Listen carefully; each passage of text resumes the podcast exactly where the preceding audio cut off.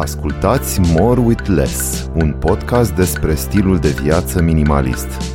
Aflați despre cum putem renunța la exces și să identificăm ceea ce este cu adevărat important pentru fiecare dintre noi.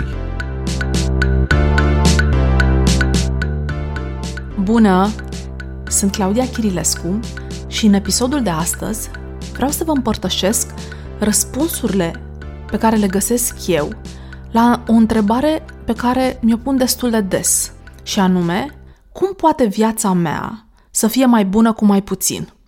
Mai concret, în acest episod voi încerca să împărtășesc cu voi din uh, concluziile pe care le trag din acest proces de introspecție și de analiză a relației pe care o am cu obiectele din jurul meu, în special cu cele pe care nu le mai folosesc.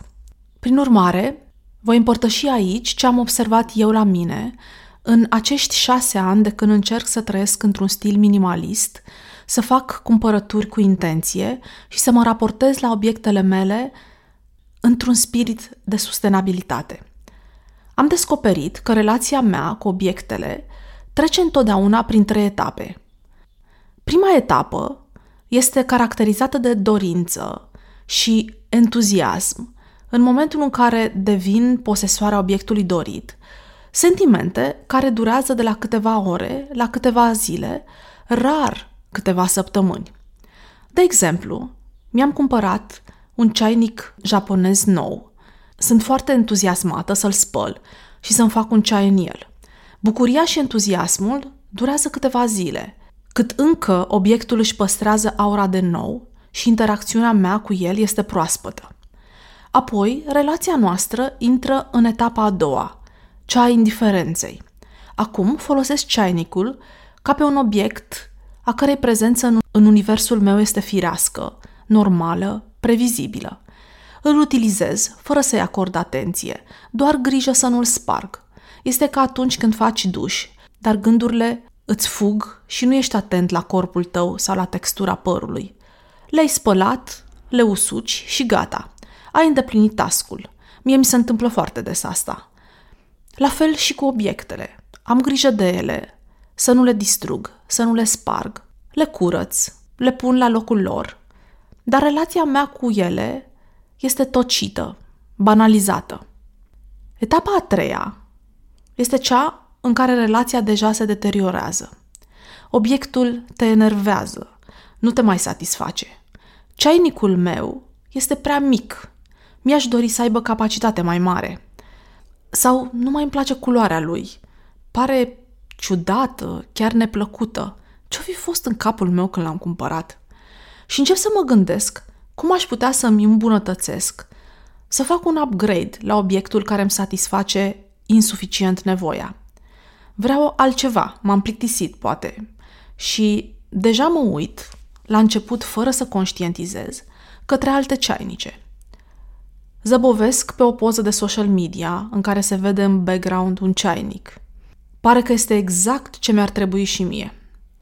Și astfel încep să construiesc pe disonanța cognitivă, adică o stare emoțională de insatisfacție pe care încep să o raționalizez.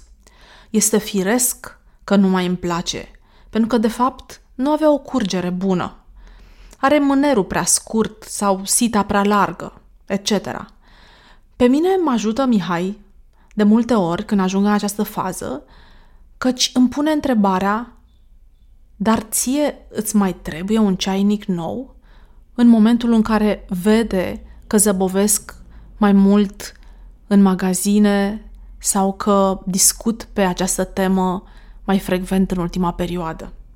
Și în momentul în care întrebarea lui vine, mă face să conștientizez relația pe care o am cu obiectul pe care deja îl dețin și nevoia care începe din ce în ce mai mult să se cristalizeze către ceva nou, ceva diferit, ceva mai bun.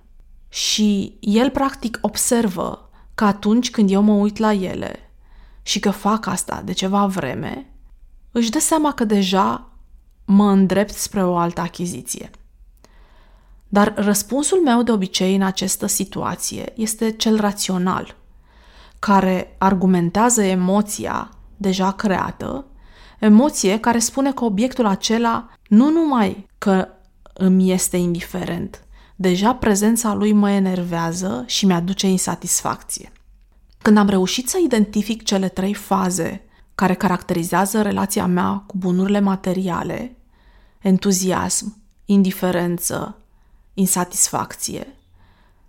Sigur, am făcut asta după ce am repetat acest proces de sute de ori cu diferite obiecte din universul meu, am realizat că 99,9% dintre obiectele achiziționate vor trece sigur și ele prin acest proces. Las un 0,1% pentru acele excepții pe care de multe ori le folosim în argumentație ca să ne sprijine decizia de a cumpăra ceva nou, cum că poate vezi o să fie exact ca flip-flop și aceea pe care i-am din liceu și nu sunt chiar așa de consumeristă. Pot și să fiu statornică dacă găsesc obiectul ideal. Și aici este capcana, căci obiectul ideal nu există. Există obiecte imperfecte care în anumite momente din viață slujesc în mod perfect nevoii tale. Și odată ce am înțeles asta, acest proces de dorință, entuziasm, indiferență și abandon, am înțeles și că nu există relație cu obiectele mele care să fie la adăpost. Și atunci când ne entuziasmăm prea des și ne dorim prea multe, realizăm că toate acestea vor duce inevitabil la indiferență și abandon, proces mai degrabă chinuitor și consumator de energie și timp. Am înțeles că până la urmă mă voi debarasa de toate achizițiile mele, pe care cândva le consideram perfecte și credeam că o să mă acompanieze toată viața. Așa că eu personal nu mai cred că în fashion există investiții. Cred că investițiile sunt doar în tine, în educația ta și în rafinamentul stilului tău. Faptul că o geantă costă mult nu o pune la adăpost de viitoarea ta indiferență și frustrarea următoare, că ai dat mulți bani pe ea și, din păcate, nu-ți mai place, nu te mai regăsești în ea și, de fapt, nu-ți mai vine să o porți. Este ca un soi de înțelepciune, similar cu conceptul de impermanență, în care știind că totul trece, suporți mai ușor o emoție negativă. La fel și cu obiectele. Dacă ar fi să dai pe fast forward și să vizualizezi indiferența și nevoia de a te debarasa de obiectul cândva drag ție, cu siguranță vei cumpăni mai mult înaintea achiziționării lui. Am și eu câteva obiecte de care încă mai sunt entuziastă vis-a-vis de ele. Ce au ele în comun o foarte bună calitate și sunt extrem de utile.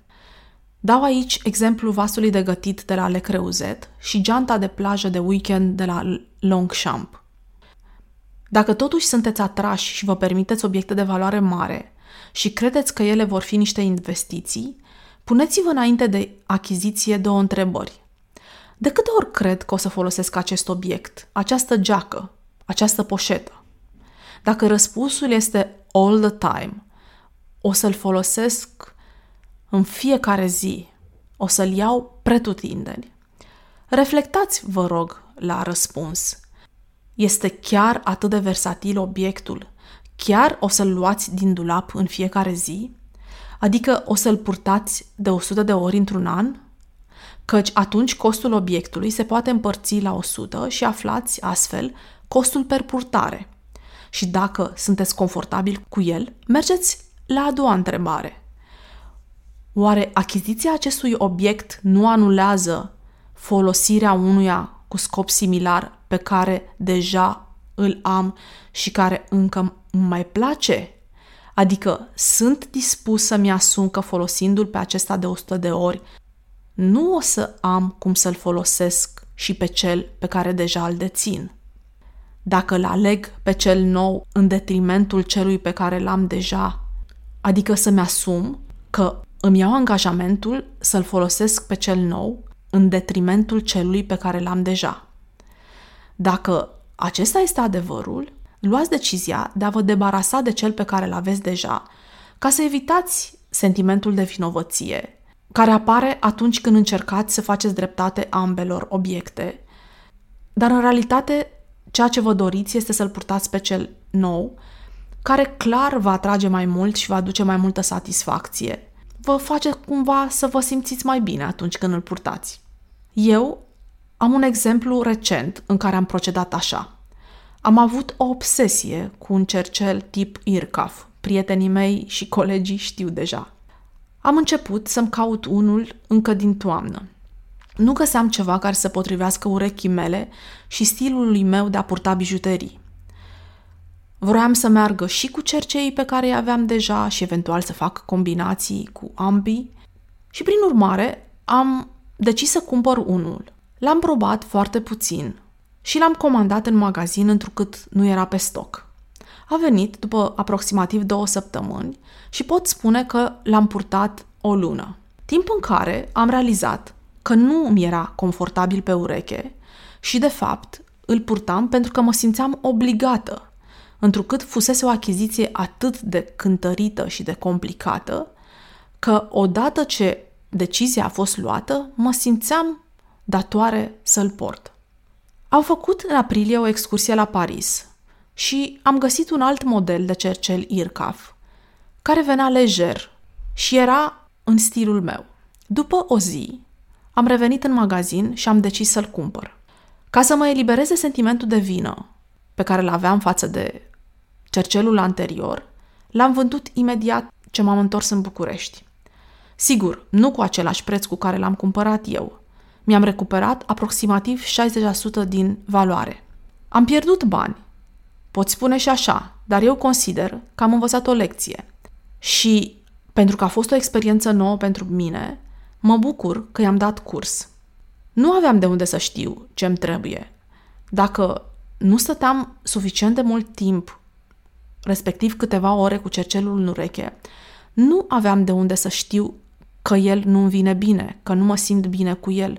Nu aveam de unde să știu sentimentul pe care l-am după ce îl port mai mult de trei ore. Abia apoi am înțeles ce caracteristici trebuie să aibă și ce mi se potrivește mie și ce nu. Tocmai pentru că relațiile noastre cu obiectele este predestinat să parcurgă cele trei etape, sfatul meu este să folosiți cele mai bune obiecte în fiecare zi. Să vă îmbrăcați cu cele mai frumoase haine – să nu le păstrați, căci riscați să știrbiți etapa întâi, aceea în care sunteți entuziaști față de ele. Și apoi este prea târziu. Nu mai puteți resuscita relația. Nu mai puteți retrăi bucuria pe care o aveați când obiectul acela era foarte important pentru voi. Eu am observat prima dată acest fenomen în 2001, când am fost la Barcelona pentru prima dată. Am aterizat în plin sezon de reduceri și m-am bucurat de prețurile mici și am cumpărat mai multe decât puteam gestiona. Adică am avut mai multe relații noi cu prea multe haine. Pe unele le-am favorizat, pe altele mai puțin și am realizat că nu mă pot bucura de prea multe în același timp, cel puțin nu eu. Nu așa funcționez eu. Și de atunci, reducerile de sezon nu mai sunt un trigger pentru mine. Prefer să cumpăr mai puțin, mai puține obiecte, mai puține haine, sigur, la preț un pic mai mare, dar astfel am garanția că le ofer acelor obiecte o parte din sezonul care este în plină desfășurare. Le ofer mai multe ocazii de a ieși din dulapul meu, astfel încât eu să mă bucur de ele.